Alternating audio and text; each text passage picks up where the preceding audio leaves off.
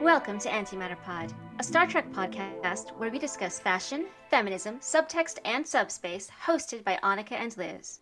This week, we're discussing Star Trek Discovery Season 4, Episode 2 Anomaly.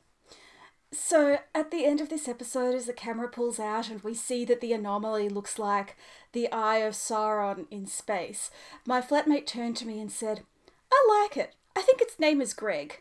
So, in my head, the anomaly is now named Greg. Greg. Greg. It just reminds me so much of Larry from the last Prodigy that we didn't even discuss, but Rok-Tahk wanted to name the planet Larry. Okay, okay. So I told you about my flatmate naming it Greg, and you pointed out Larry, and then I told Erin about Larry, also known as Murder Planet, and she was like, hmm, I ship it. Oh no! We're just gonna start the most amazing fan fiction. Like, we just keep coming up with these terrible ships. Excuse me, this is an amazing ship. It defies physics. Since we're starting with the end, what I saw when we pulled out, and yes, it did look like the Eye of Sauron, but it also looked like a cat's eye. And in fact, the cat's eye nebula has been called the Eye of Sauron, so I think that's. fine. Yeah, But yeah. it looks like a cat's eye to me, and so I was like, oh, it's Grudge. The anomaly is Grudge. We are all inside her tummy. oh, but she would never do that to a Book. She would never make him sad because then he might get so depressed he accidentally flies her into an anomaly and forgets to fly out. I mean, dude.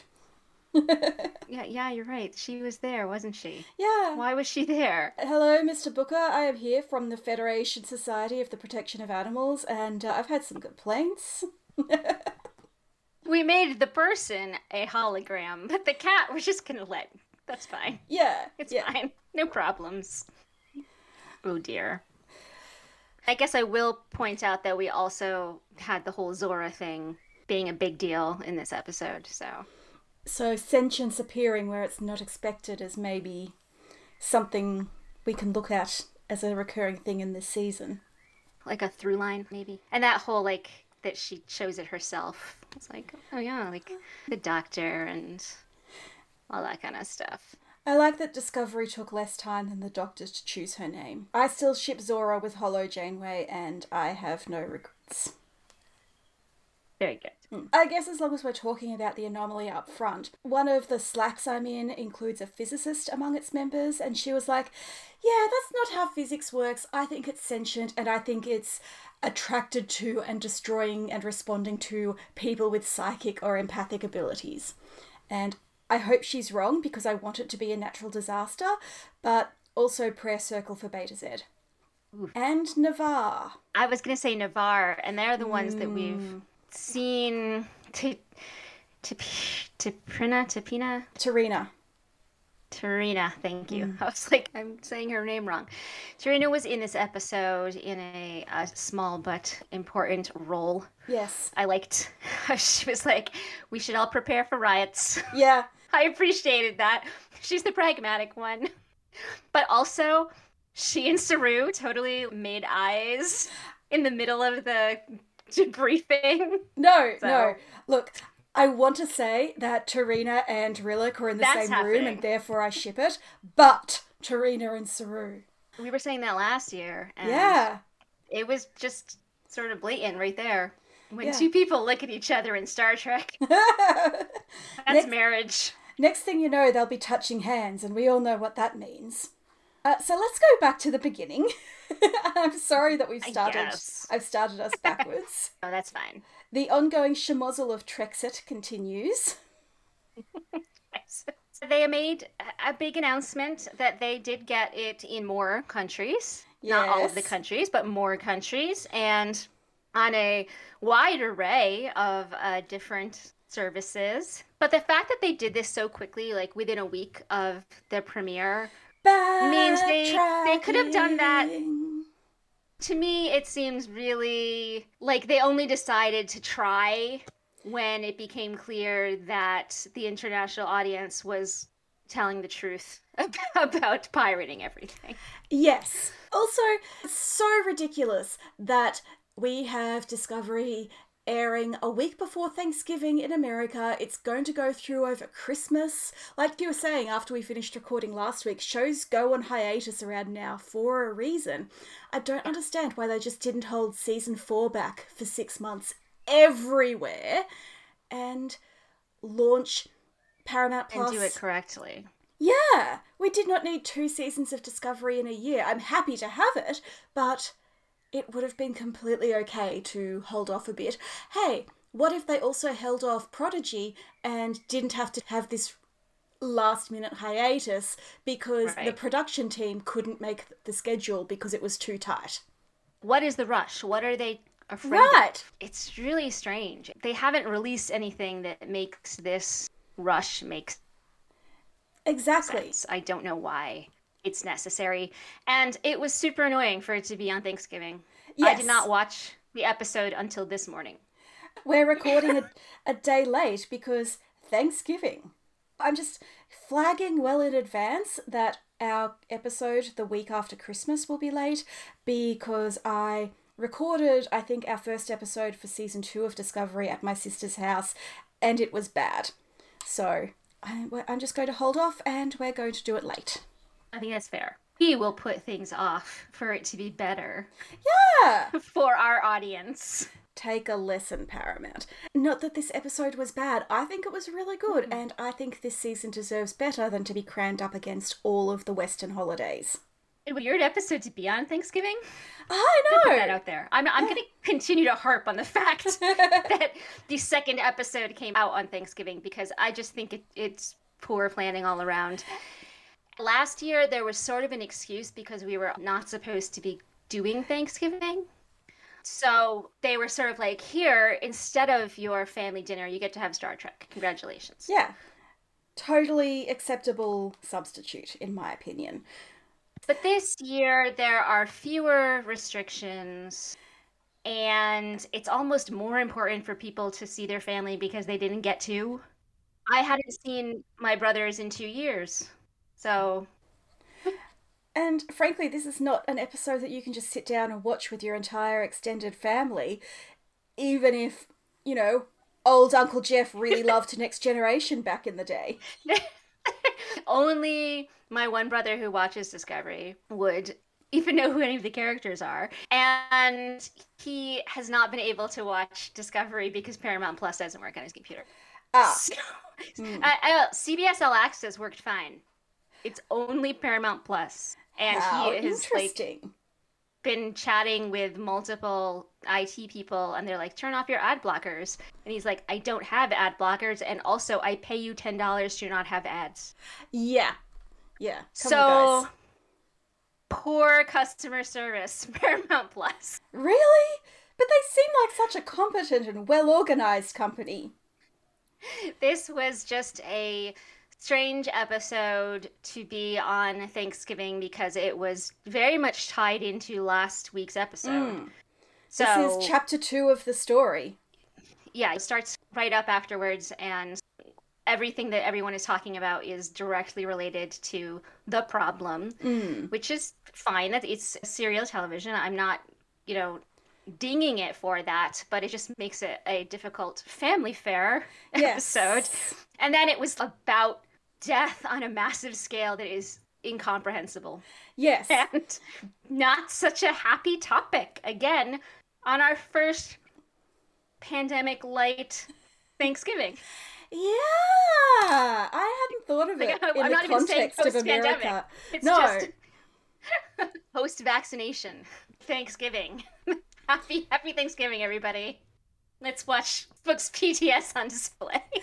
You know, we've just lost hundreds of thousands of Americans to a disease. Yeah, exactly. Let's watch this nice show about grief and eh. depression and loss.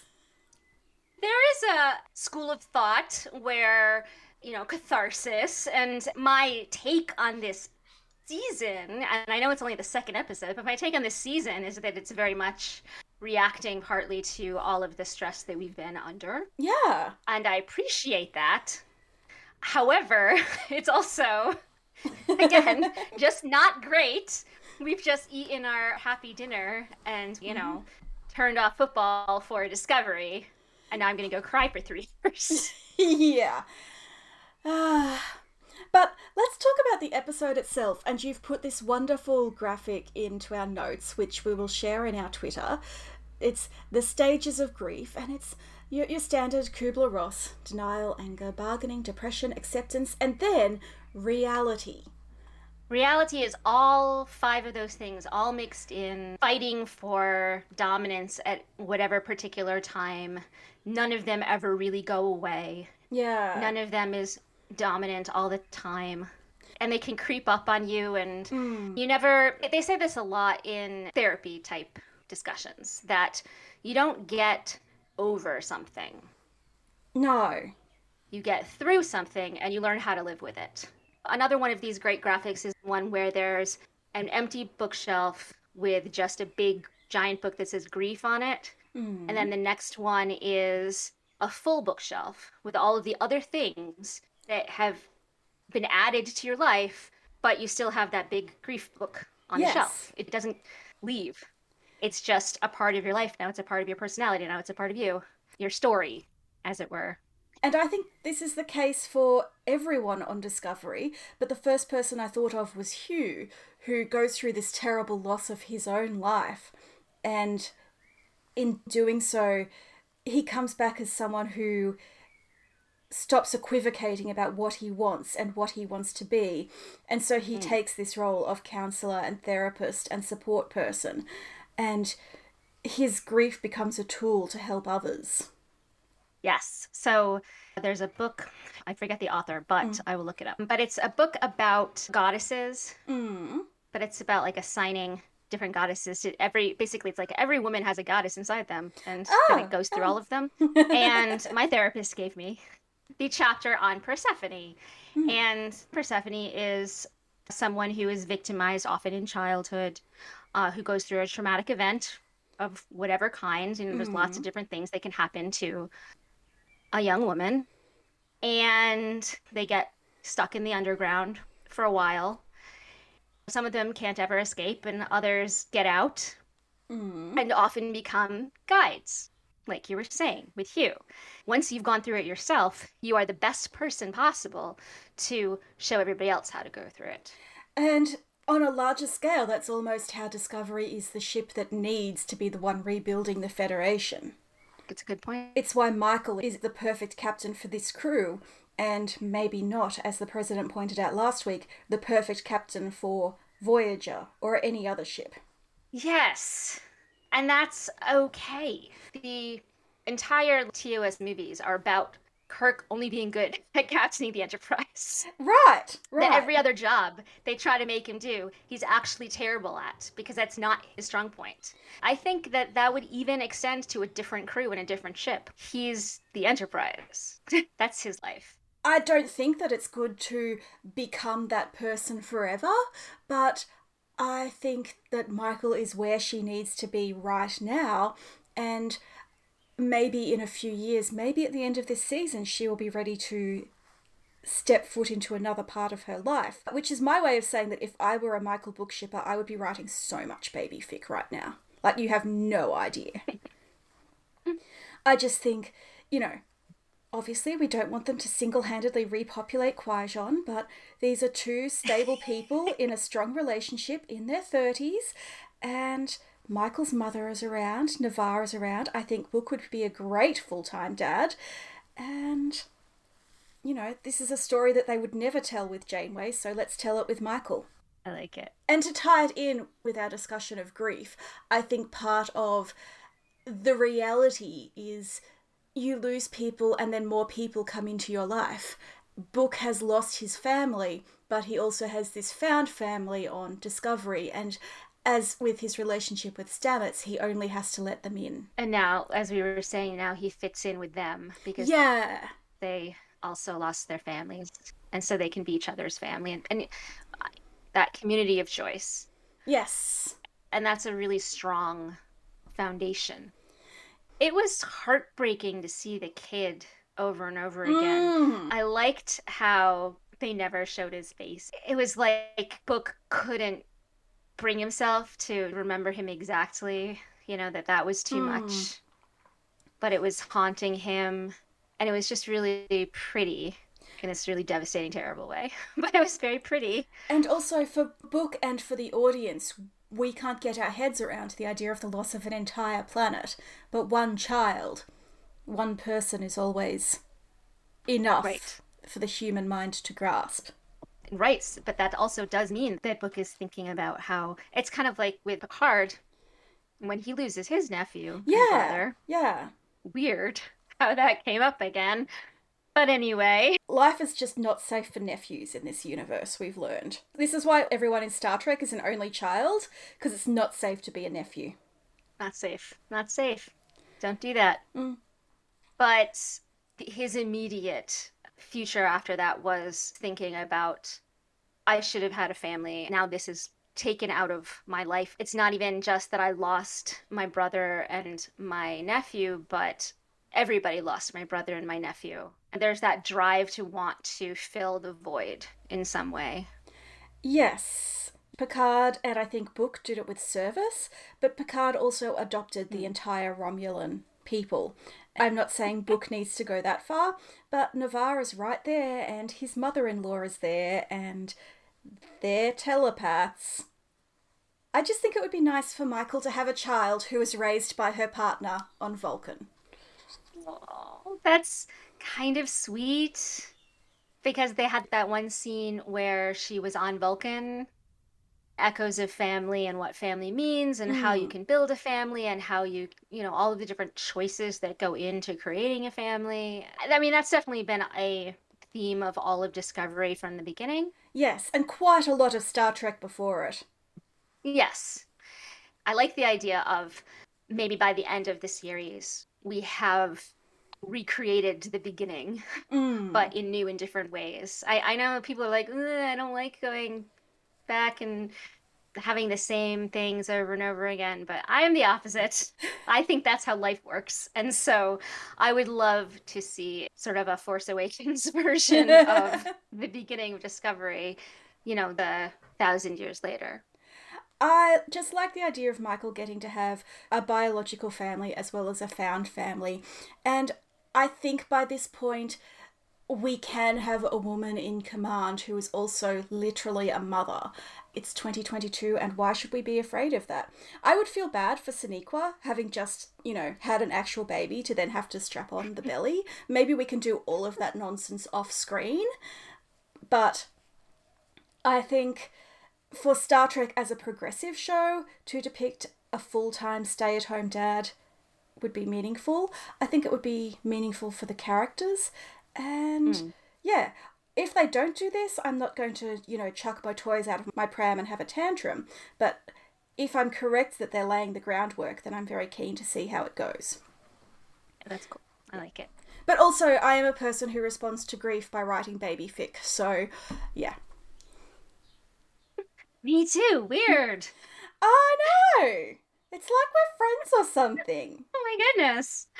I'm trying to think how I actually respond to grief, and it's like I have no idea. This is very shameful, but my aunt died unexpectedly a few months after Kat died, and I cried more for Kat. Like I love my aunt and I miss her, and I I wish she was around now, but I don't cry except for fictional people, and that's weird. I don't know if it's weird. I think it's a coping mechanism. Mm. If you put all of your you know, that's catharsis too. If you put all of your grief into something that is not actually as important. Yes. You're not creating a sad memory for your aunt. Yeah, yeah, that's true. That's true. Though now I kind of do want to cry. Anyway, on the topic, let's talk about Michael and her alleged teariness. Her alleged teariness. Oh, teariness. Yes. With a T. yes. like, heariness? What's heariness? Oh, it's just a new thing. Haven't you heard? I was thinking Clint Barton's hearing. I, was, I was like, where are we going with this? What is going on? You know me, I'm all about Clint Barton. Just my favourite character ever. you can tell what I've spent my day doing. anyway, Michael Burnham's crying or sobbing or alleged melodramatic emotional state or soap operatic. Yes. Because people aren't even using the nice euphemism of melodrama. They're going straight for soap opera. Which is, of course, bad. Uh, yeah, which is, of course, bad because it's heightened, it's mostly watched by women, although I don't even think that's true anymore. No. It's people showing their feelings. Ew. Una McCormack had a tweet about this just this morning saying, you know, people are complaining Discovery is a soap opera, so I sat down and watched the episodes of Deep Space Nine about Worf and Dax's wedding drama. If Worf is a main character in a soap opera, then. Yeah. And he is. Every single Worf story. Oh Every oh, single goodness. one. To put it in context, this is a complaint that's been going around for a couple of years now that Michael is too emotional, as opposed to season one, where she was not emotional enough. She cries too much. She's constantly weeping, and this is bad and makes Discovery a soap opera, which is also bad. And I'm like, gosh, imagine if there was a genre like for operatic and melodramatic incidents, but in space? We could call it a space opera? What? What? Oh no. I just want to, you know, go on record as saying that I have always referred to all of Star Trek as space opera, and I have never referred to it as sci-fi. I mean, space opera is a totally acceptable subcategory of sci-fi, and I love it. There are so many great space operas out there that aren't even Star Wars. And, and Star Trek has been a space opera since the very beginning. You know, you look at the early episodes, beginning. Kirk's best friend has turned into a god, or the political stuff with the Romulans and the Klingons. This is the bones of space opera as a genre. We even have evil twins. Yes! So the idea that Discovery is too much about characters, but also we don't care about the characters because they're not realistic people. These are two diametrically opposed people. Anyway, and that Michael cries all the time, it really bugs me. And then this week, people were saying, oh, yeah, I think it's okay that Michael cried a bit this week because she was crying for her boyfriend. And I'm like, Oh, so the problem is not that she cries, but that she cries for her own losses. Michael thinks she's a person. Her losses don't count. Because I guess she's a woman. She's a black woman. And wow, the racists have really come out of the woodwork this week. Oh, yeah, because Sonequa dared to call herself the first black woman captain. I don't think it was even that. Not even actually. yeah. Whoopi Goldberg called her that, a woman who also knows her Trek. And Sonequa was like, actually, there were these great women before me. I'm just the first to be the lead. And Whoopi was right, like, oh yeah, I totally missed that. And then they had a conversation about being black women in Star Trek and the work that they do and the shoulders that they stand on. And it was beautiful. It was wonderful.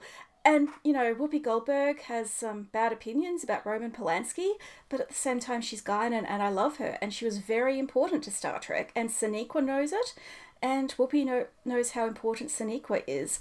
And all of these white man babies just hit the roof in this delusion that Madge Sinclair and other women who played black captains in Star Trek had been slighted and these guys, you know, they never gave a shit about Sinclair before today. They just care about being right. Yeah, yeah. That's literally all they care about. It's exactly the same as when they were bringing down Adira and Gray and saying, oh, mm. actually, there was that random episode of TNG and also all of the Trill. And it's like, uh, no? Yeah, no. Actually, actually, you're wrong. Actually, it makes a difference to have non binary and trans actors and explicitly non binary and trans characters. And it makes a very big difference to have a black woman captain as the lead of a series and not just a very special guest star. Without a name. Yeah. An unnamed captain. I was actually reminded that back in season one, these same not literally the same guys necessarily, but these same types of guys were saying that Michael would definitely become the captain of the Saratoga, played by Madge Sinclair, because they really didn't like the idea that there might be more than one black woman in, in a command.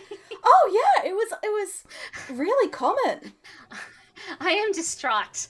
I can't even imagine being that person.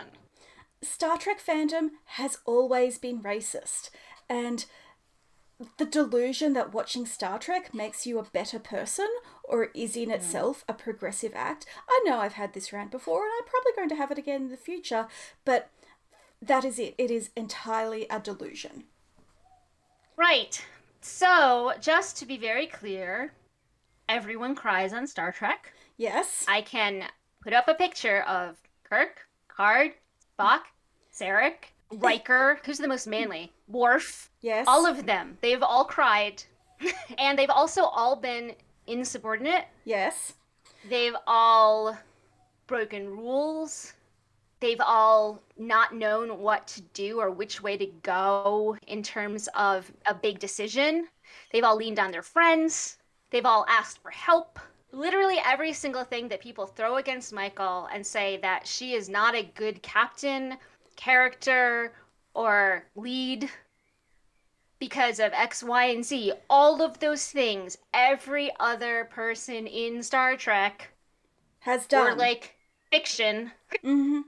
has done these things. It's called being a character. Fiction is made up of people crying, getting angry, needing help, making mistakes. That's what drama is. Not even just melodrama, but actual drama. You can't have a story if people aren't doing things and feeling feelings. What bugs me is Spock, we know from like the third episode of TOS, is a messy drunk who cries because his mother loved him and he didn't know how to tell her that he loved her too. The very first thing they did with Spock, they went, hey, if this guy has no emotions, what happens if he has a lot of emotions? And with Michael, it's what happens if you raise a human to not have emotions and yet she still has emotions? It's almost the same story. They're siblings, of mm-hmm. course, it's the same story. But also, there's no arguing with these people because they are not offering a good faith argument. I don't even think they're necessarily interested in being right or changing anyone's mind. I think they just want to take up people's time, especially the black women that they're arguing with, and prevent mm. them from doing anything more constructive or positive because and to also make them feel bad yes! about being given this character to actually have representation as a lead in this you know show that m- many of them have been watching from the beginning or mm-hmm. were raised up with you know it's a show that's just as important to them as it is to the man babies in their comments and the mm. man babies in their comments, all they want to do is make them feel bad about it. Yeah, and it's like, get a life, guys. Listen to your hero, Mr. William Shatner, and get a fucking life. I want to just block the man babies, but I worry about them. Even if it's only like five people, they are still getting in our way and making it hard to have fair and reasoned conversation. That's the other thing. It makes it harder to have a critical discussion about Discovery's failings when you know that these guys are coming in to turn it away from a good faith discussion among fans. I mean, you and I have had a lot of problems with Discovery over the seasons, but I would never discuss them with those guys because they would. First of all, I hate what they loved. No. Yeah.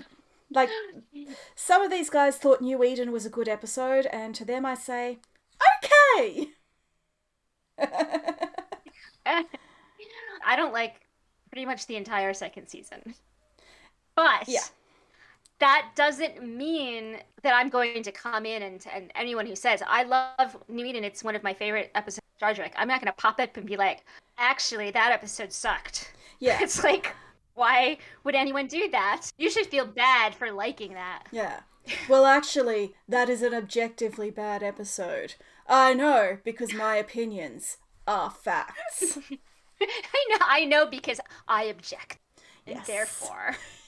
but the stuff about Michael is just blatant racism because the most celebrated characters of Star Trek, I'm going to go with Kirk, Spock, and Picard, cry all the time. yeah. All the time. Constantly crying. Data gets his emotion chip, and almost the first thing he does. cries. Yeah, he tells some bad jokes and he has a little cry. I also think a lot of Trekkies, particularly of this particular demographic of man babies, sort of glommed onto the original series and Spock and really took the logic is good, emotions are bad thing to oh. heart instead of recognizing the critique that was being made in those very episodes and the fact that usually Spock was wrong and Spock had to learn better. You mean Jedi bros? Basically, yes. Yes. I call them logic bros, and they are and have been dominant in the fandom, and they're just not a lot of fun because they're the guys saying, I don't understand why Picard was all about his relationship with Data. Show me one piece of evidence that Data and Picard cared about each other. I have in my notes here that, you know, grief has always been a part of Star Trek. Yes. Right? And so I think that the easiest way to explain this to someone is to say that in a theory, and I'm not saying that this worked, when you want to take something like Star Trek that is pretty niche, okay? Yes. A, uh, this cute little sci fi space opera show Yes. about all these weirdos who, you know, go around speechifying to solve problems Mm-hmm. and It's what we and love. doing good across the galaxy. Those guys. Yeah. Right? And you want to make a mainstream movie that is going to appeal to obviously these people didn't exist back in the day, but Mm-hmm. the MCU fans of the world. Or I guess Star Wars, right? Because Yeah. like the motion picture came in 79, right? So Yeah. that would be right after Star Wars. So you want to appeal to those fans. Then you're going to take the weird little sci-fi show and you are going to make it into the the bones of Star Trek, the, Yeah. the beating heart of Star Trek. And then you're going to make a big adventure story around it. Okay? Yes. That's what you do to make Star Trek the television series into Star Trek the motion picture. And I don't actually mean literally the motion picture, but the entire run of Star Trek films. Yeah. Every single Star Trek film from the motion picture through I'm to go with Star Trek Beyond That's what I was going to say. grief. Yes. Every single one is based in grief. And Spock, the super logical Vulcan that we were just talking about, is introduced in Star Trek the Motion Picture being too emotional to become a Vulcan by crying. Yeah, yeah. It's notable how much these guys don't understand Star Trek, and it's notable how much grief and emotion and connection are intrinsic to the very beginning of the show. And sex. Because you start with the cage, which is all about procreation. But it's also about Pike's on Pike's grief. Pike- yes. Pike's grief. That's literally what the cage is No, you're right. I forgot. Where No Man Has Gone Before is also about Gary's grief that he puts through anger. He he's he's stuck in anger. Gary is toxic masculinity. And Yes. Kirk's grief at losing his friend, which then is Kirk throughout the entire run of the series. His Yeah. his characterization is based in where he is at the end of that episode. It's baked in, and you can do this to all of them. I mean, let's look at Space Nine. How does Deep Space Nine begin, Annika? Oh, it literally begins with Sisko losing his wife and then being sad for mm. like mm. the entire mm. episode until he finds his purpose, which is discussing his feelings with gods. Voyager is about losing home and trying to get back to every show. Even Archer and his daddy issues fit into it. I was going to say, even Enterprise is about almost the grief about at what humanity has lost in terms of the Third World War and in being held back by the Vulcans, and oh, then oh, absolutely the destruction of Florida in season three. No, the end of season two it is basically you know explicitly a 9-11 event that is a loss so great that some of them cannot get over it how does Star Trek 2009 begin, Annika? Oh, wait. It's with Kirk losing his dad. Oh. Which then creates that Jim Kirk's character through the entirety of his life. But also, that is a whole movie driven by Nero's grief at losing Romulus and losing Nero's his family. losing his wife. Yeah, yeah, yeah. Literally everything that happens in the Kelvin verse is about grief. I'm not even joking. That is Khan's motivation that is Idris Elba's motivation. Yes. Every single bad guy is driven mad by grief. And on the other side, we've got the main characters, Kirk and Spock, mm-hmm. both lose basically their foundation and have to move past that. But it's also notable that every single one of these characters, and including, you know, the Prime Universe, Picard and Sisko, they only cry in extremis. They really repress their grief as much as they can. And Michael doesn't. She has learned that trying to do so will eat her away from the inside. And she does cry easily, and it's partially because she's a woman, and women are allowed to cry, unlike men. Blah blah, toxic masculinity. I don't. I'm gonna put on my academics hat, please, and say, actually, it is a change in society. That that is where I was going. we're not there yet in that you're right that women are allowed and it's also i don't think it would be difficult for me to go out on a limb and say that the people who are so upset about this are older generations or are people who were raised by very specific older generations to yeah. not emote i guess whatever yes. the opposite of emote is but yeah it is documented that we as a society have started shifting towards no, actually, it's healthier to show your emotions. And those shifts started in like that middle of Enterprise 9 11 period. Yeah, yeah. Here's all the documentation about why it is more healthy and more important to you as an individual, to your relationships, and to your community. Mm. And like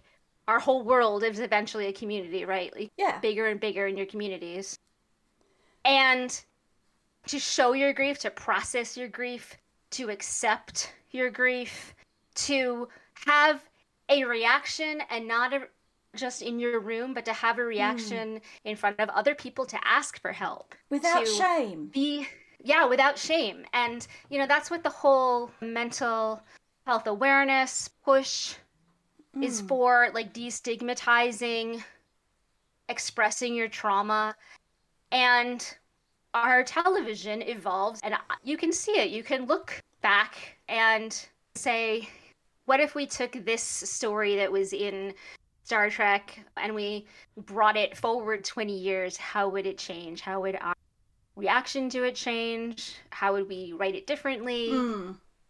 and those are interesting ways to look at the world. But anyone who thinks that discovery is too melodramatic like a i feel like we've debunked that. Yes. That it's not true. But b it is on purpose. Yes. It's, it's leaning into this idea that no actually we we don't want to hide our grief anymore because that is not going to give us a better society that is not the way to go then we're going to get a bunch of creepy tech bros Yes. And we've been through these different big swings that, you know, social media boom or the AIDS epidemic. I've lived through these different things, right? These have been things that have happened around and within my lifetime. And so I can't really look at it with a historical perspective. No, like, it's hard. Even if I try, it's difficult to see that. But I can imagine that 50, 100 years, people are going to look back and say, oh, that's why things shifted. That's why. Yeah. Why we changed. And it's also worth noting that, for example, Wilson Cruz lived through the AIDS epidemic as a gay man, and now he is playing this incredibly empathetic and kind figure who helps people process their grief. And we've just spent uh, 45 minutes, our time went off, we spent 45 minutes talking about Michael. no, no, but look, look Michael's the main the character. Lead. Yes. Uh, but there's actually a whole lot of characters reaching out for help in this episode. Yes. We have Book making a connection with Stamets and vice versa, and these two men who were sort of wrapped up in their own thing and thought the other guy hated them, which just seems really real to me. And I love Stamets yes. basically asking for tips on how to talk to someone who's grieving, because that is also me. And then we have Adira having an issue that they have trouble articulating, but when they do, it's easier to deal with. You know, they're mm-hmm. afraid that giving Gray a body I think that will... was. Hmm. I think that was a through line for all of these. That starting the conversation is really, really hard, but once you've started, it becomes phenomenally easier, and that is very true to life. And that brings us to Tilly. We kind of flagged last week that she might have something going on, mm-hmm. and she reaches out to Hugh. Tilly is really a character who has always sort of covered her feelings with a lot of talk and mm. deflection. And I guess she's reached a point where she can't do that anymore. I'm curious to see where that takes her and where that takes her friendship with Michael. Because you follow a friend to the other end of the universe, you lose something in that process. I, I think Tilly has not taken time to grieve for that. Mm-hmm. I think so too. And I also feel like Tilly, you know, who does Tilly have who isn't Michael?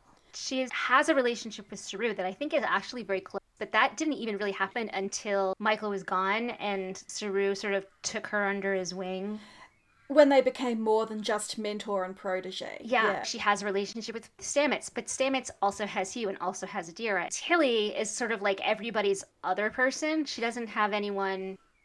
Yeah. That's that's hers. It's a weird way to say it. Yes, but... and I love seeing her grow into a mentorship role with Adira, but that is not mm. a relationship between equals. You know, Tilly can't Mm-mm. unload onto Adira, and when she snaps she realizes that because Adira is vulnerable. She's in a position of power over them. And Tilly might not have even realized how. You know, no. it, it did take the other characters saying, look, Adira really looks up to you, and that's why yeah. they're acting like this. And Tilly's just like, what? Because Tilly was Adira, like last yeah. week. Tilly is accustomed to being the bottom of the, the hierarchy, socially, if not literally, in terms of her being an acting first right. officer. You're right. Tilly needs more people in her life. Tilly needs more people that are peers and not mentors mm. or her captain. It, it's just she doesn't seem as close with the rest of the bridge crew as she is with her mentors which is Stamets, Michael, and Saru. Like she's closer with them than she is with, and you know that could just be because those people aren't main characters. I think it's partially because she is such an awkward person. We know she didn't have many friends before Michael came along, and as far as I can tell, her best friend in the main ensemble was Airiam, who is gone. And, and then, like, right. she really does seem very comfortable in the presence of the president, and I think the president reminds her of her mother. So I think mm this is a loss that Tilly mm. might be feeling freshly. Yeah, it's interesting, and I'm keen to see where they go. And I don't want her friendship with Michael to in any way be strained, but I think Tilly needs to have other people. I think, yeah, I just think it's hard because now, right, now Michael is the captain, so it's just hard to have that transition. Like when they met, Tilly was, had a higher rank than Michael. Yeah, like, Tilly yeah was in with Starfleet and Michael was a pariah. So yeah. Also, Michael has a partner now, and that changes. You know, that simply changes the amount of time she can spend with Tilly. Right. Michael has a career and a partner, and so it's yeah. just different. So it's that feeling of realizing that you're on a different path or moving at a different speed to your friends, and that's hard. I know. Mm-hmm. What if Tilly gets a new BFF and it's Nielsen. Won't that make you happy? Look, I, people have uh, people have been needling me about Nielsen hatred. because it's So hilarious. I will say, if someone gives me a reason to like Nielsen, she had one line in this Mhm. episode, and it was, "No, that's a bad idea," and she and she still had a terrible wig. Oh my god, it was somehow even worse than last time because it was trying to be better. Like they had that one little strand of hair that was loose, but it was like, no, it's a wig where you artfully took one strand out. It makes me crazy. I do not know what is wrong with her hair. the actress has dyed it dark brown for another role, so yeah. But yeah, she was in like three of the promo photos for this episode, and I really think someone is gaslighting us to make us think she's a main character. And I don't like it. Just weird. And uh, can we just say that Yes. Bryce is back with no explanation? And what was the point of that other guy? It was exactly like the fake Nielsen. Well, apparently he's doing a movie and will not be around for the whole season, so I guess they wanted to introduce us to the idea that there would be other people on the bridge. But there should be other people on the bridge all the time. That's what I say. If they had not ever said anything, I wouldn't. It wouldn't be an issue. Whatever. I, don't care. They're, they're not making the show for me, so I will just Sadly. put up with it. But I don't understand any of that. Let's talk about the fact that Akiva Goldsman said that Picard wouldn't be discussing how he has a synth body now, and Michelle Paradise is writing Picard Fix It Fic on the go. Basically. Yeah. Okay, so anytime someone in a Star Trek series mentions someone in a Star Trek series, I get this weird, almost secondhand embarrassment of like, oh, you're you're, you're name checking Picard. Oh my god, it's like you watch Star Trek. That's so embarrassing. it's just so funny. It's like obviously this is important, but it all it, it just never comes off as It's never natural. know. Yeah. it's never natural. I love that Hugh has never heard of Picard and has heard of Soong, but not Noonien Soong, Altan Soong, the shitty one. Just before we go to Gray's body, I just want to say um, that way back when you were saying that Wilson Cruz um, went through the AIDS crisis as a gay man and now gets to play this amazing character. Hugh has like Hugh was always sort of poised to be my favorite character in. You but always I love the doctors. Love him.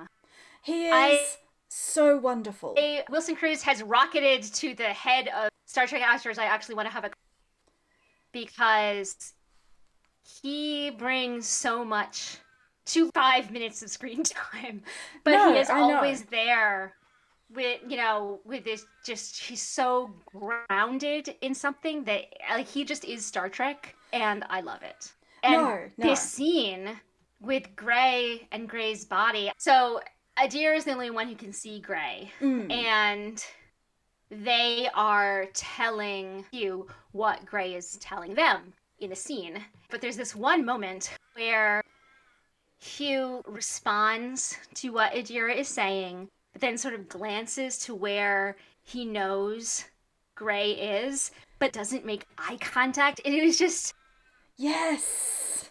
This tiny moment of amazing acting because the actor knows where the actor is, but they don't align because one of them is invisible. I was just really impressed with that moment, and I think it is typical of Wilson Cruz, not atypical. So I wanted to point that out because I really liked it. Yeah. His attention to detail and the humanity and kindness he brings to a fairly small role, but every single episode he brings more and more substance to the character who basically started out as a mm-hmm. cameo. It's wonderful Yeah. and I love him and I love Hugh. And I love that Picard's dumb synth body is how we get Yes. Gray. It actually crossed my mind. I was like, so maybe the whole Picard's synth body happened so that this would happen. I was like, maybe it was ah. shoehorned into Picard, and that's why it was bad. because it's so bad. It's so bad. But I love It's that so bad. Discovery is the series that is going to grapple with the implications of having a new body and also also Hugh has a new body. Yes, Hugh has a new body. I love that this is not the first time that Gray has gone through process. Yes. And not even like as a trill. It's almost like he's gone through it as a trans man, as a trill, and now as getting a synth bot. It's like Yes. it's kind of cool. And, and he's a kid. Like they're so young. Adira and Gray are so Oh, I young. know. I'm just looking at these kids and being like, this is such an amazing story for this show to be doing Yes. for actual trans children Yes. to be able to relate to because there's so many layers of identity and like who you Mm. are and what you believe to be real and what you feel versus what people are trying to tell you to feel like those are hard questions for anyone but especially for teenagers Yes. and this show is like we're gonna meet that head on so a few weeks ago, I was talking to a non-binary friend of mine and they had heard that in Star Trek transness is not a word but it's the word in my head is detected in the womb and so people are sort of transitioned before they're born and they were like this is terrible I hate it. And they were really glad when I was like that's just someone's shitty headcanon and also we have these characters Gray and Adira who are trans and non-binary and played by trans and non-binary actors. But I had to say that Gray was not explicitly trans Mm. and now when enough time has passed that it's not a spoiler for all of our mutuals I can go hey hey hey he's explicitly trans now yes he's an alien and and an alien with a complex gender concept but also he's definitely trans and he talks about transitioning Discovery was like in your face. they just keep doing it, and I I applaud them every time. It's brave, Yeah. and I love it. And as many angry man babies that cry out against it, I'm willing to be as loud 100% to say that I am for it. yes should we wrap up our timer went off I heard it. Yes. yes I just want to mm-hmm. say one thing about Saru that I did really like. The Saru is now Michael's first officer. I feel like this is the way it should have been yes all along. So Yeah. good job. Finally getting there. Because Saru is really good at being a first officer and yeah not so great at being a captain. Because he was so good this episode. He was exactly what yeah. Michael needed every single time. He was also like what Su- Su'Kal needed. yeah That's what Saru's purpose is or like position is. Mm. and He's that guy. It's being hero support to Mm. use a, uh, a euphemism from a random 2000s movie. Sky High. yes Very good. Everyone should go watch it. It stars the guy who in The Expanse. oh cool But anyway, being hero support is important. Like, absolutely not everybody needs to be the hero. Some people are better at being hero support, and the hero can't do what they need to do without that. Ex- And I think exactly that Michael wasn't as good last week because Saru wasn't there. She needed that person who was grounding her, who was able to be like her sounding board and Mm. and give her a hug when needed. And like, good job, Saru. And my final point is when they had their cute little tete-a-tete in her ready room and talked about Captain Jojo, they indicated the telescope. yes And so to me, that means that Saru gave her back her telescope, which is all he ever wanted. no i know So, Saru is my favorite. Good job. Like I, I complete reverse, complete reverse from last week, where I was like, I don't even care about you. It is absurd to me that it has taken four seasons to reach the status quo that it was obvious from the beginning should have been in place. Like this should have been the the case in season 2. Like halfway through season 2, Michael is promoted. Done. Good. Mm-hmm. But now we're here and I think it's great. And you're right, Michael does need that grounding, someone to help her remember when she should be a courier and when she should be a Starfleet captain. And that is not a ding on Michael. I think she's a really good captain. But just as Janeway needed Chakotay to sometimes go, hey, you could be a bit marquee here, or, oh god, please be more by the book, oh god, oh god. Michael needs Saru. All of them. Yeah. Yeah, you could say about any captain and their XO, they need that person who is not them. Yes. He was going to look at it from different eyes. That is important, and that's why it's important to have, have a second in command who is different from you, who is not the same as you. And they are almost always opposite personalities. Kirk and Spock, Right. Picard and Riker, Sisko and Kira, Archer and T'Pol. And what's interesting about Michael and Saru is that previously their opposition has led them into conflict, and now they are finally complementing each other. And it's late, but I'm glad we're here. Much like our outro. Very good. Yes. Thank you for listening to Antimatterpod. You can find our show notes at antimatterpod.com, including links to our social media, credits for our theme music, and transcripts of our episodes. You can also follow us on Twitter, Facebook, and Tumblr, all at Antimatterpod, and write to us at mail at antimatterpod.com. If you like us, leave a review on Apple Podcasts or wherever you consume your podcasts. The more reviews, the easier it is for new listeners to find us. In just nine ish weeks, we'll be recording our 100th episode and giving away free stuff for our audience, so get those reviews in now. I am learning to print stickers. And join us next week when we'll be discussing the next episode of Star Trek Discovery, Choose to Live, which I know about the Qowat Milat, and we'll see Gabriel Burnham probably, but also I keep thinking of Choose Your Pain. So, you know, swings and roundabouts.